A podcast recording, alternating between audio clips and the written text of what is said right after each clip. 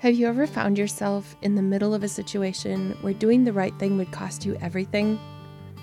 Today's podcast guest is my podcasting friend, Amy Fritz, and she talks about how her husband's job ended when he did the right thing, when he was kind of a whistleblower in an organization that is well known for teaching Christian principles.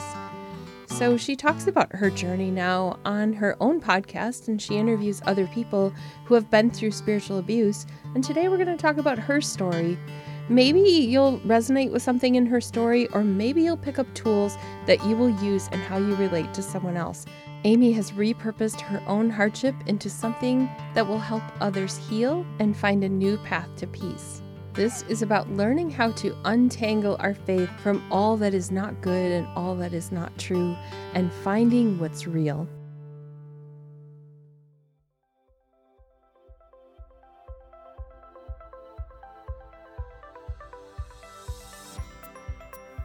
You're listening to Life Repurposed, where you'll find practical biblical wisdom for everyday living, creative inspiration, and helpful resources. Grow your faith, improve your relationships, discover your purpose, and reach your goals with topics to encourage you to find hope amid the trashy stuff of life. Thanks for joining me today. I'm your host, Michelle Rayburn. I'd like to introduce you to Amy Fritz. She's the host of the Untangled Faith podcast, where she hopes to help encourage people who have been hurt in their faith communities. She's a Minnesota native who relocated to Nashville for her husband's dream job that ended up breaking their hearts and teaching them a lot of the problems behind the curtain in some Christian organizations. Amy and I start off by chatting a little bit about what we would do in a day off, and then we get into the real heart of the conversation. So let's jump right in. Amy, thank you for joining me today. It's so good to be here. I'm excited to chat with you, Michelle. Today, we're going to be talking quite a bit about your podcast as we go, mm-hmm. just because I've listened to episodes. I love the topic, but I also really want to talk about your story.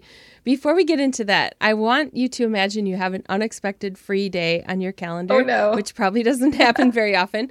What do you do for fun? I am not exciting. I love to read. I like... I read too much nonfiction. What I really need is to lose myself in fiction. And I mm. do have a book waiting for me at the library that is a good summer fiction read. So, and because I am an introvert, I love to just get in the car and leave, like just drive mm. somewhere and listen to a podcast. Um, it's like my little sensory deprivation car chamber, like away yeah. from my kids, listening to things or needing things. My kids are all teenagers, but still, oh, I just yeah. love to leave the house. Yes. We could, if, if we weren't both introverts, we could spend a day together, yes. but because I love to do that. I will get a coffee mm-hmm. somewhere, go stop at a garden center and wander around, then drive some more. Yes, I love that. Or if now that, yeah, I'm an empty nester, so now it's the hammock with a book. That, oh, that sounds lovely. I would love that. I would love to set up one next to you and we could read side by side. Yep, yep. Yeah. Just have our coffee and yeah, I'd love it. And talk when we think when we feel like it. We'll have to, I'll have to fly to Nashville and make that happen. Yes, when it's not like blazing hot out. I'd love to know a little bit about your faith story, because we know each other through the Christian Podcasters yes. Association. And for people listening, I will link to that in the show notes, because we'd both love to have you join us. We do. Yeah, it's such a great community. We don't really get deep into our own stories in there. So I'd love to know a little bit about your faith story. You know, there's always a long version and a short version. um, but I would say... You know, I had just a, a lovely, one of those really lovely stereotypical Christian homes I grew up in, where my parents were happily married to each other, two kids, a boy and a girl, two years apart. My brother was two years older than me. Um, they became believers shortly before I was born. And so I had the benefit of joining a family that was new to faith and and really hungry to learn about the Lord. And so it was a very natural part of my growing up to get to hear about Jesus and to be introduced to him and say, hey, I want that. It, it was probably a, I'm pretty sure it was, why can't I have communion? How come everybody else is having communion? And having that conversation, being like, oh, I think I'm ready. I think I'm ready. And I was relatively young, um, grew up, we had a Christian school at our, our um, church that was sort of connected with it, that we attended, that I attended. And then I went to Bible college. So I had a lot of like Christian Bible learning as I was growing up, and some really wonderful things. Also a bit of legalism, uh, a bit of extra things that I have had to like, be like, okay, no, that really isn't in the Bible. Like these certain rules and like dress code issues, and just the way that it's really hard to make rules about someone's heart, right? It's just people mm-hmm. do the best that they can do with what they have. But, uh, you know, it, it's, a person's heart isn't something that you can like make a, a rule about at a Christian school. Right. You can only make a rule about something that's outward. And so um, I would say my young adult years was like sort of sorting through, okay, what's real, what's necessary, what's actually a part of the Christian faith and what isn't. And I would say one of the most pivotal things that happened was I was, we had two of our kids were, you know, born. Our youngest was about a year old, which meant that our oldest was like two and a half. So they're like sixteen months apart. And the youngest was about a year old. And my mom passed away really suddenly. She had like, there was no warning except for a headache. And while we were waiting for her M R I results, she had a massive bleeding in her brain and passed away. Like we were sitting, getting the results from her doctor in the waiting area at the hospital. We heard a code call and we didn't know who it was. So when we were done hearing from the doctor that they're like, oh, we're going to move her to I C U. We feel like there's some bleeding happening. We want to keep an eye on her. We stopped talking. My dad says we should pray for that person that's in trouble. And so we prayed, and then we decided to go check on my mom, and we walked down the hall, turned the corner. Everybody that we had just seen run down the hall was standing outside of her room. And, you know, I, I stood next to my dad and watched, listened to him pray, begging God for a miracle. You know, we all did. And God did not choose to do a miracle that we wanted. You know, she was fifty-eight, I was thirty-one, and I was not ready to lose my mom. And that sort of thing rocks your world. Like I was like, okay, God, I have some thoughts about this. I understand the world isn't perfect. I don't like this, but because this has happened to me, I feel like I should have a pass on all the other things. I've experienced the hard things now, God, and I don't want to have to deal with any more crap. Um, so that was, that was really like, it really jump-started me into thinking about like what's real and what isn't.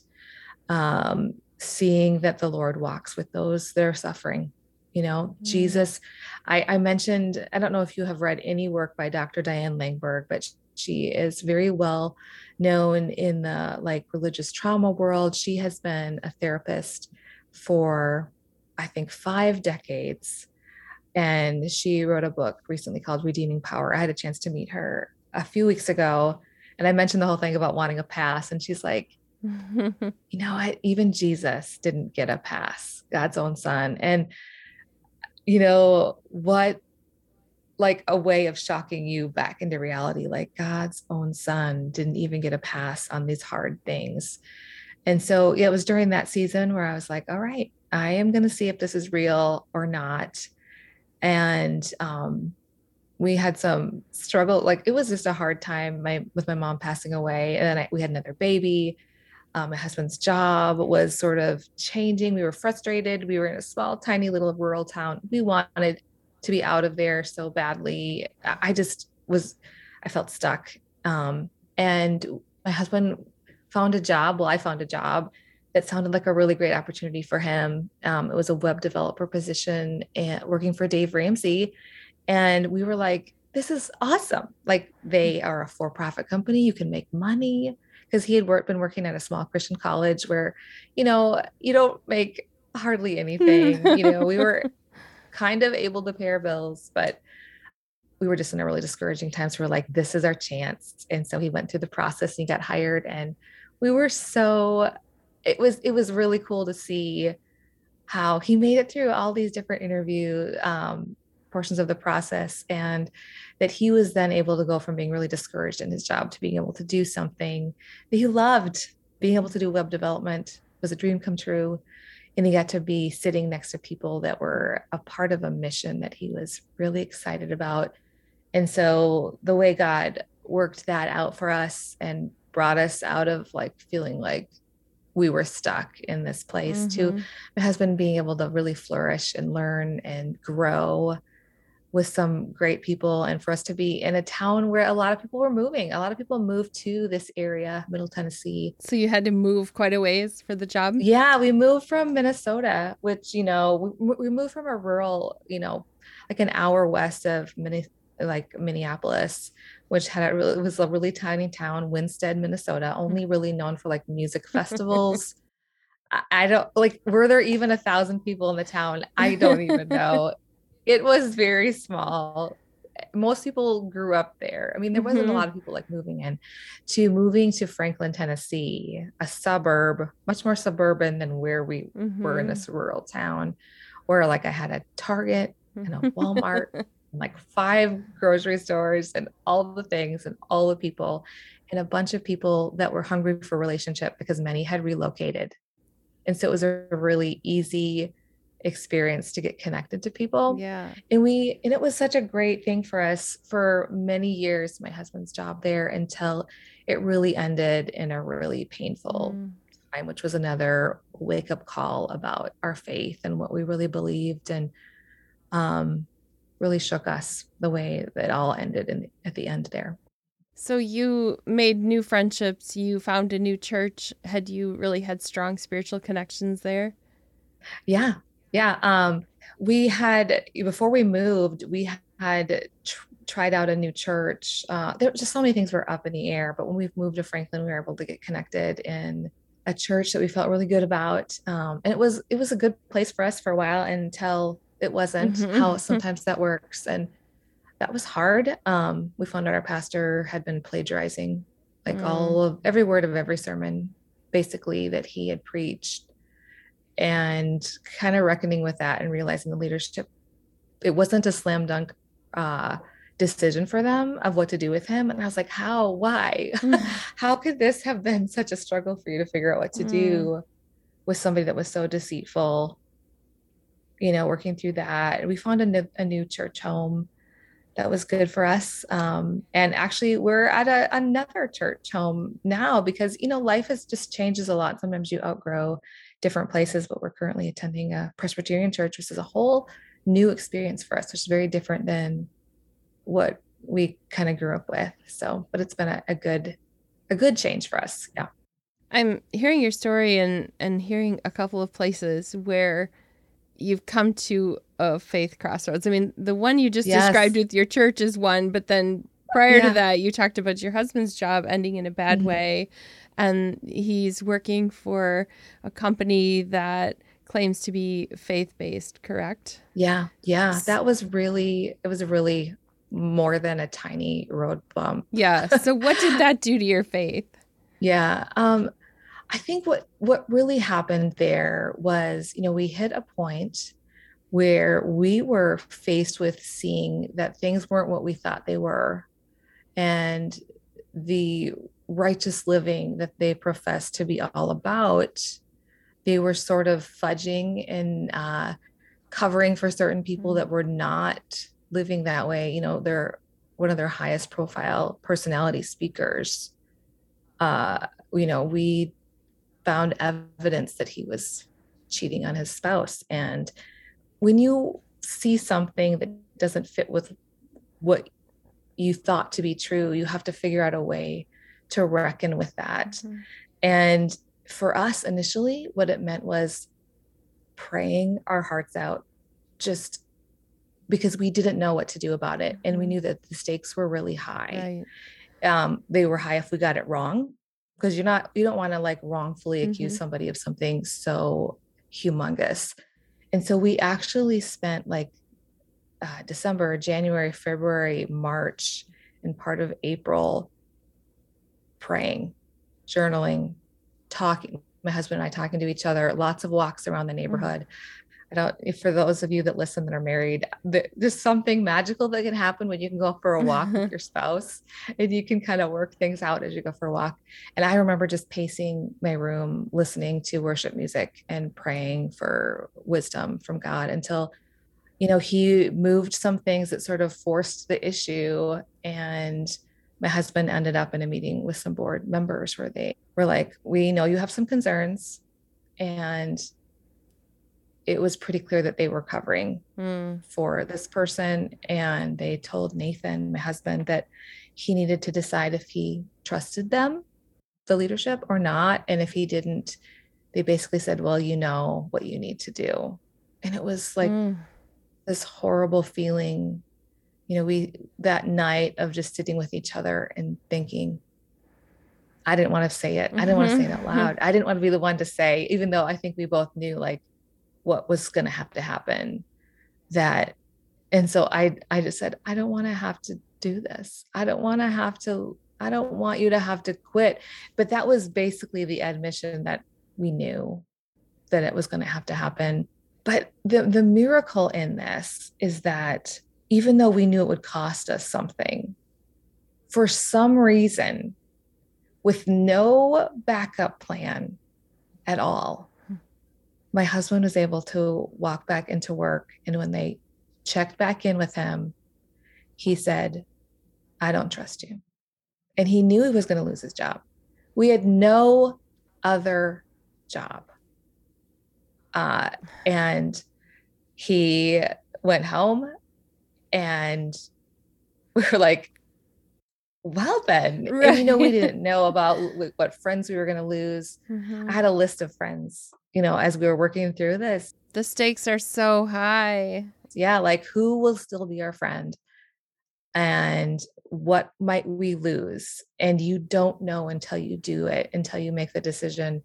You know, what is the most important thing? I just talked to um, Kyle Howard the other day. He's pretty active in talking about religious trauma and racial issues.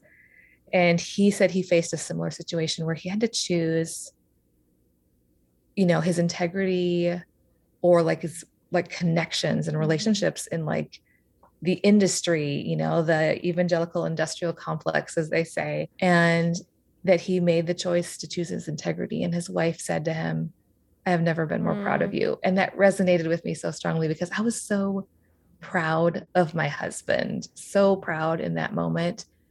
We faced some hard things since then. You know, we were lied about. They had a big meeting with all the employees and said terrible mm. things about my husband. And later on, they went after, they went to like malign my husband to his new employer when we, when we spoke up about Um, why we, why Nathan left. About a year later, I shared the story on my website and we ended up being threatened and having like the C T O from the Ramsey organization set up a meeting with my husband's new boss and, you know, basically maligned him. And it was shocking. Uh, you, the, the sort of, when that sort of thing happens, and these are people that profess to be believers, that, you know, that they are doing this, running this business in the name of Christ, and you see something that is so completely opposite, mm-hmm.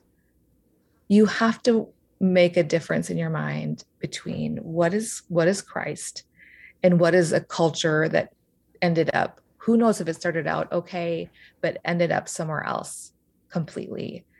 And is, is difficult as that was and has continued to be, we, God provided a job for my husband, even though he had another job threatened later on.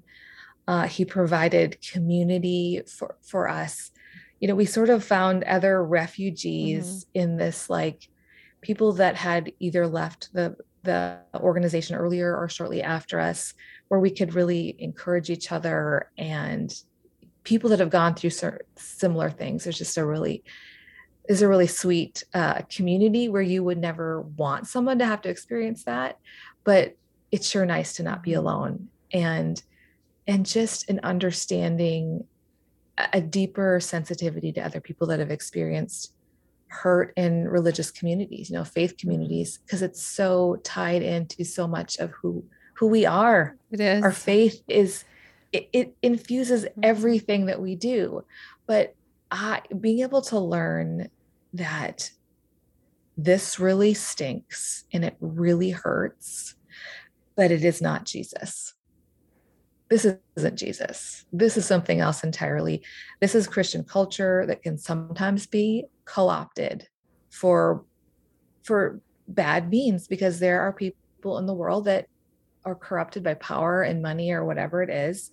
Um, not everybody goes to that extreme, but to say, and to be able to just differentiate, like, and like some of our systems are unhealthy that we've set up. And I'm really interested to see what our churches, what our Christian organizations are going to look like, even in the next decade. I feel mm-hmm. like there's a reckoning that's happening. There is. Yeah. It's painful, but I feel like it's going to lead to something good. People want something real. People want things that are meaningful.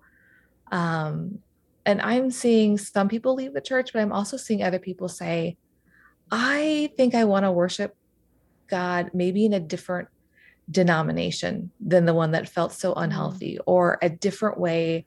There's a lot of people that are looking at, what is the Anglican church like? I want, maybe I want something more liturgical. Maybe I want something that is less focused on a big personality mm-hmm. and more focused on taking communion together and like reading common liturgies together, where you don't feel like something's weaponized against you or used because somebody wants to raise money for a capital campaign, you know. um, yeah. you, of course, some of that cynicism sneaks in, but I have seen a real hunger in people for something that is real, and less of a willingness to accept a showy, shallow faith yeah. in the end. How did you sort that out? Because I've met people who have completely walked away from their faith because that inconsistency was there, and they couldn't see that this isn't Jesus. These were the people who represented Jesus to them from the time they were a child, yeah. and they've completely walked away. So how did you mm. stay with Jesus and not become completely disconnected from faith? I, I think some of it was finding some really great resources. I mentioned Doctor Diane Langberg earlier. Um, she, her book, Redeeming Power, and any, I had found some videos that she had done early on about narcissism in the church. And I know that doesn't sound like the sort of thing, or narcissism and systems. It doesn't sound like something that would give somebody hope, but seeing somebody like that, that really loved Jesus and had walked faithfully and just served hurting mm-hmm. people, gave me hope. Um, talking to people that work with the hurting, you know, they that, they say that's where they see Jesus. Mm-hmm. They're seeing Jesus in these survivors of the wreckage of some of these places. Um, and I cannot explain it, but, you know, some of it is in that fellowship that, of, with people that you would not have wanted to be in the club. Mm. And people that give you permission to say, that aren't freaked out, that are like a, a non-anxious presence, as they, as like my therapist would say, you know, if somebody's really struggling with their faith because they've experienced something painful in their church or Christian organization, to have somebody respond that loves mm-hmm. Jesus and is not worried and freaked out about their faith because they're not going to be part of a certain organization, mm-hmm. I think is really helpful. When we, if, because somebody, somebody did that for me, somebody re um, supported the idea that you can love Jesus and unsubscribe from the things that aren't him. And it might mean unsubscribing from a certain church. It might mean worshiping differently for a while. It might mean not being in the building for a little while and finding community elsewhere. I know that sounds crazy and painful in some ways. And, you know, cause you, we, we do absolutely need community. So I'm not saying detach from everybody, but there are lots of ways to find community. And I would argue that the way that our modern, especially American evangelical church systems are set up, aren't necessarily reflective of what we see like in the New mm-hmm. Testament. It's not, some of it's very American mm-hmm. culture based, and to say that that is not serving your faith is not walking away from mm-hmm. Jesus. It's not the same thing. And I know some people, some people do, but I just hold on to hope and say, you know what? Jesus is hanging on to them. Mm-hmm. Even through that hard, really dark time. And just to, I think the more that somebody has allowed me space to grieve, the easier mm-hmm. it's been to heal and not to throw it all out. I think that's you know, I'm I'm now willing to have conversations with anybody who wants to talk about any questions yeah. they have. But that wasn't who I was before. I fell right into yeah. it before. I was the Pharisee who would... Mm, I was that person you, just myself. Like, dis- yeah. I have to disconnect with you because you have abandoned your faith. Therefore, you know, it was like almost mm-hmm. like this Amish um, shunning. Like, you're no... Mm-hmm. And instead... It, it sounds like you've discovered the path of reconciliation and grace and mm-hmm. all the things that yeah. Jesus represents. Well, and I, it's it's this long journey, and I'm hoping I'm closer to seeing and understanding than I was before. You know, the New Testament, there's a verse that says, you know, we see through a glass darkly. Mm-hmm. And that means that there are things we just don't know and don't understand now, if we believe that to be the case, if we believe the scripture. And so as I have grown in my faith, and I get this impression from you as well, that I am more comfortable with the questions. Yes. And I feel I, I feel less anxious when someone else has them. Yes. And I feel less like I need to defend something or have the right answers. Yes. I'm I'm much more, much more comfortable saying, I really believe this to be the case, but I could be wrong. And I'm okay with it. I'm going to hold it with an open hand. Like, I hold really firmly to like the creeds, like the Nicene Creed, Jesus, you know, God exists, uh, you know, his son came to save us, died for us, he rose again to forgive our sins. Like, these things are non-negotiables.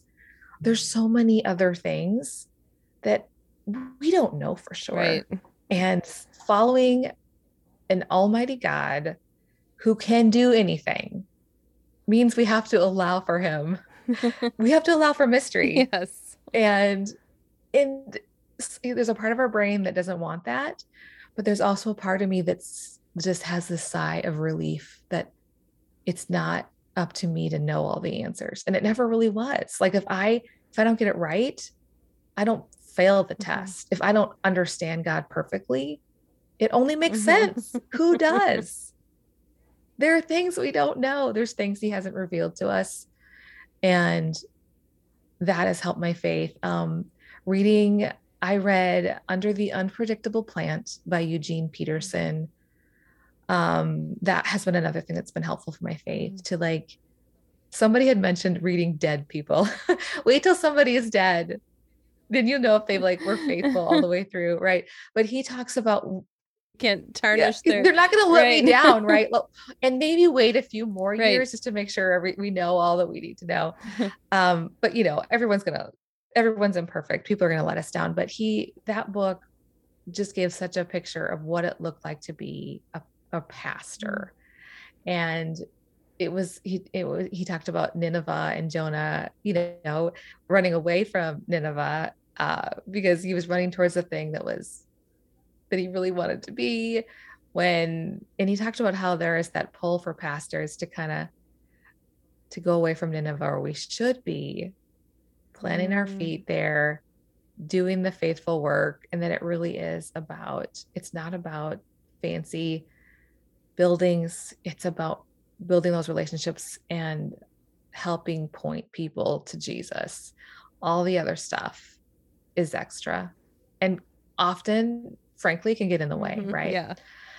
Um, he told some really funny stories about when he was church planting and how he was required to do some reports. You have I'll to read to the check book. It out. And at a certain point, he figured out they probably weren't reading their reports. Like, on one side, he was supposed to report like numbers, like mm-hmm. attending, giving, all stuff. And then the other side, like other notes. And so he started just putting the most bizarre things on there to see if they were paying attention, like saying that he was doing drugs and including it in the like Eucharist, and that he was having an affair, and like, and then he called them on it. Like, I don't think you read it. And they're like, yeah, we did. And he's like, well, what did you think of my affair? What did you think of me doing drugs? And they're like, uh, no. I mean, it just shows sometimes we measure the wrong right. things. We pay attention to the wrong things. Mm.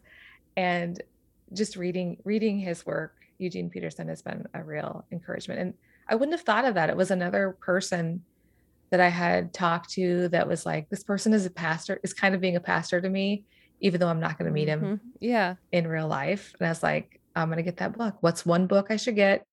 and he recommended Under the Unpredictable Plant. I will link to that in the show notes. I have read it several times. Yeah.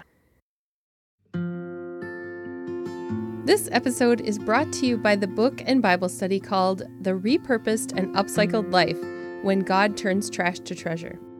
Are there experiences you'd rather toss in the dumpster? Discover The Repurposed and Upcycled Life. This Christian living and humor book and accompanying Bible study will help you see how some of your greatest disappointments, mistakes, and hurts can be beautiful treasures from God. Move forward with new purpose even in the midst of the trashy stuff of life. The workbook includes small group discussion, Bible study, doodles to color, and optional at-home applications each week. This is a study for busy women with easy prep for leaders and very little homework for participants. This simple format is welcome for busy women who are looking for deeper relationships with one another without the burden of extra homework. You'll find more about the best-selling book, The Repurposed and Upcycled Life, When God Turns Trash to Treasure, at michelle rayburn dot com.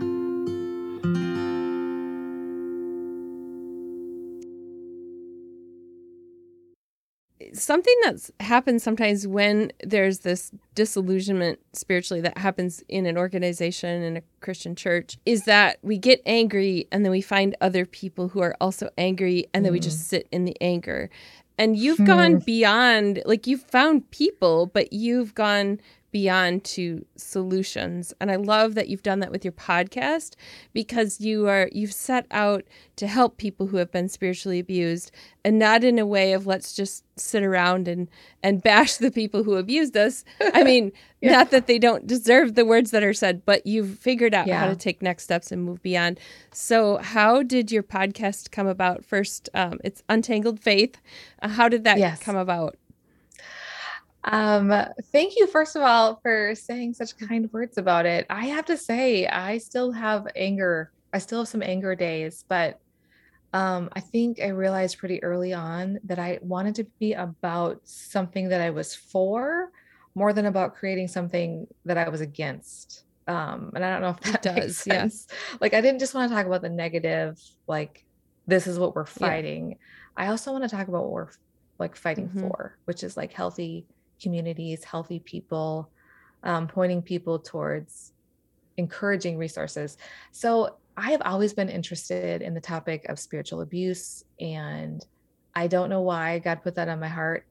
Um, I had started writing a little bit about that on like a blog, and at a certain point, I realized that it was just too close to what I was seeing happening in my husband's work, mm-hmm. and I couldn't see it. I didn't want to see it. And I just sort of walked away from it for a little while because it was too painful for me to see. Uh, the cognitive dissonance was mm-hmm. too much. And so um, follow, reading the books and writing about it and following the things was going to make us see something I didn't want mm-hmm. to see.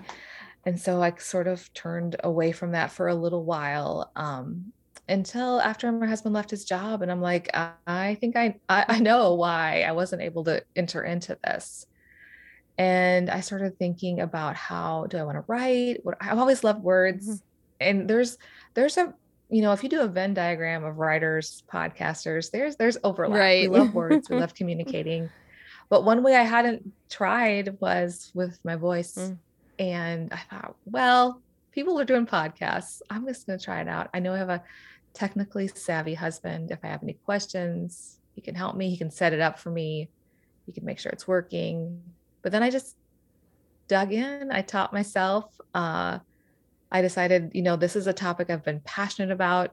Let's see what happens if I do podcasts. So of course, my guinea pigs, first people you talk to are your friends. So I interviewed a friend early on, and somehow I felt com- uh, comfortable enough to like reach out to Mary Demuth. She was the first person I interviewed that wasn't like a friend that I knew in real life. And she was so gracious. You interview people, but then you have some additional yeah. commentary in between.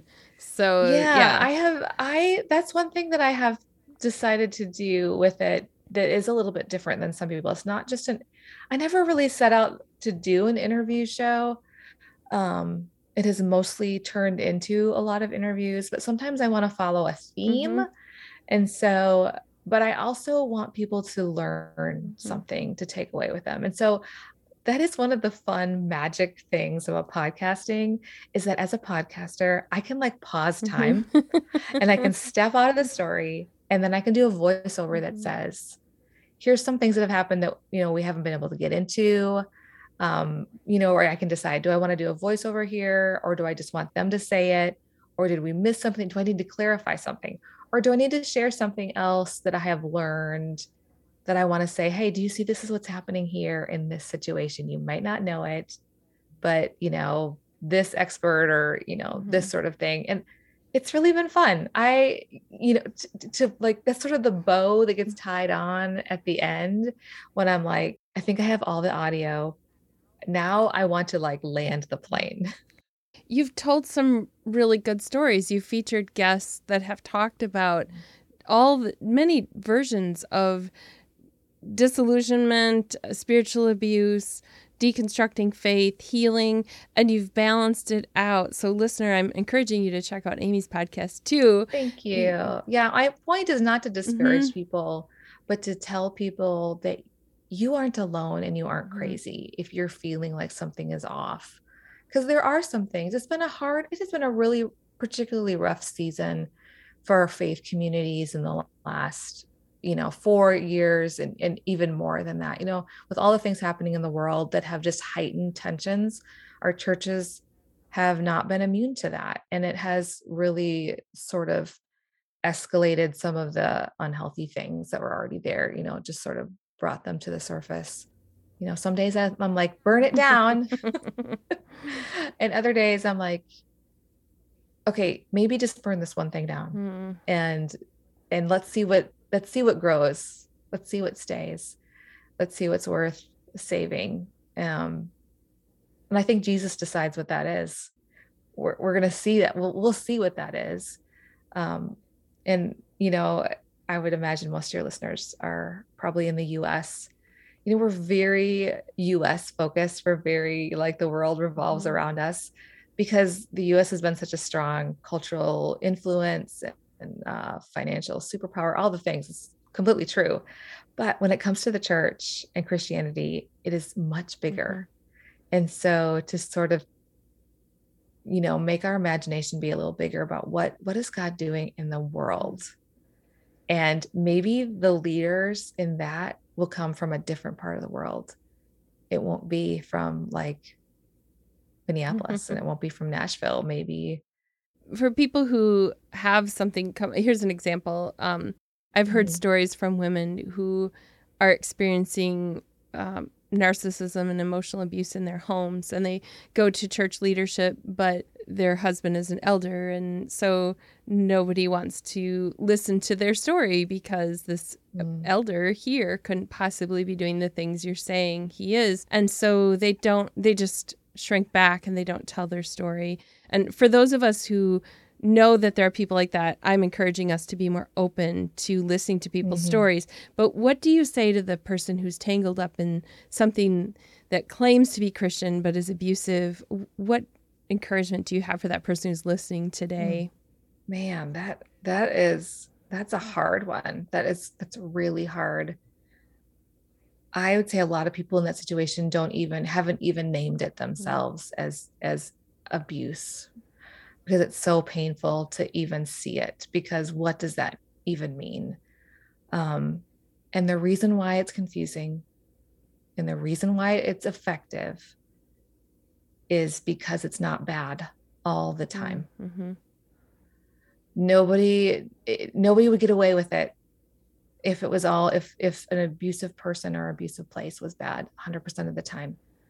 Um, so it makes sense that their brain feels scrambled, mm-hmm. that they feel crazy, and that other people don't understand. People, if if people have not lived through it, it makes sense that they don't get it. But there are some really wonderful, safe resources out there that love Jesus. You don't have to trade your faith for, you don't have to trade your safety for your faith. You don't have to trade your emotional well-being for your faith. And I would say um, there are some wonderful you know, domestic violence places that may not be connected to your church. And it is okay. And you will find Jesus and help, not necessarily in your church. Mm.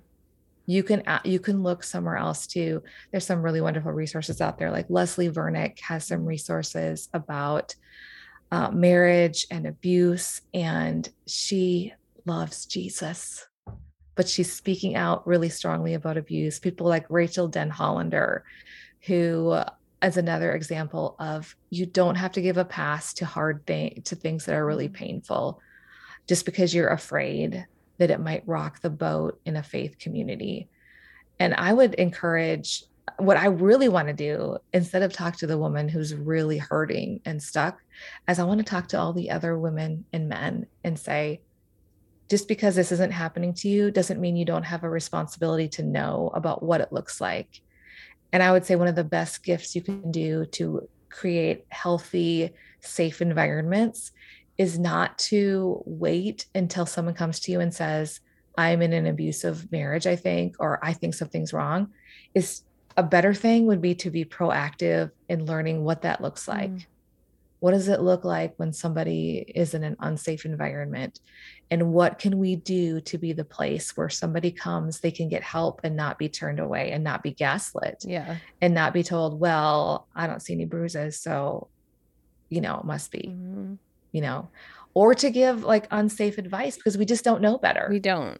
Yeah. We don't, you know, to know that, like saying just to pray about it and to go to couples counseling when somebody is in an abusive environment, maybe they don't even know they are, is really dangerous. And most of us didn't know that going, growing up in the church. We thought couples counseling is the answer to all marriage problems.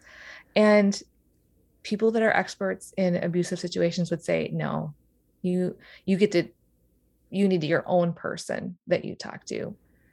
And yeah, it's hard. It I wish, I wish. And then just to understand that abuse is abuse. Mm-hmm. Like there are similarities. It's not all the same, but domestic violence looks a lot like spiritual abuse, which looks a lot like other kinds, yeah, of like emotional abuse and all the things. There are, there are, there are some similarities.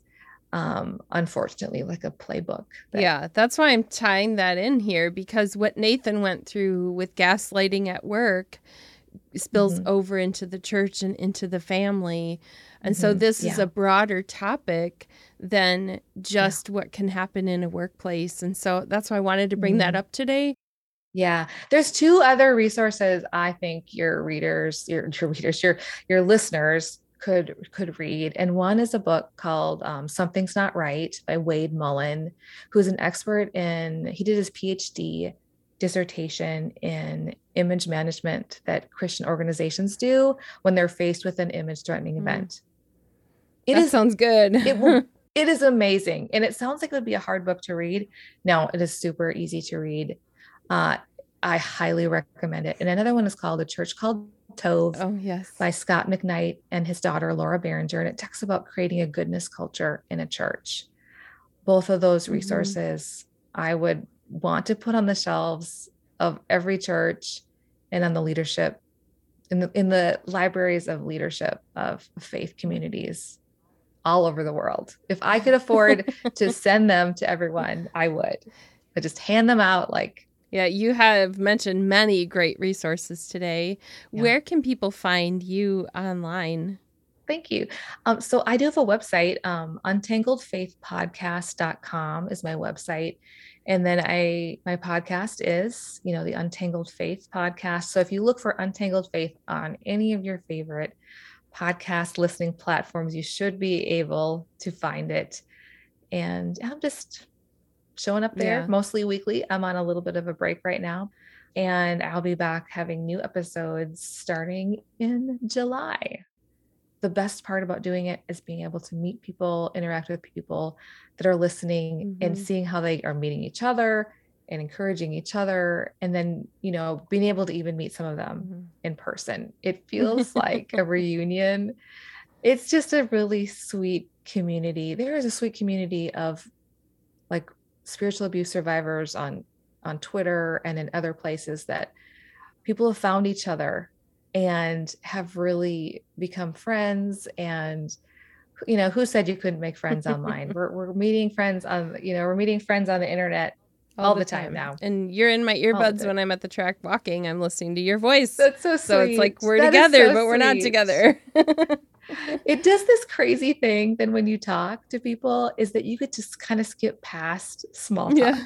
You feel like you know yeah. each other a little bit, especially like if I've been telling someone's story on the podcast and they've been on several episodes, like they're my friend now. We're we're friends. We know each other. Amy, is there anything that we haven't covered today that you want to leave with the listeners as we wrap up?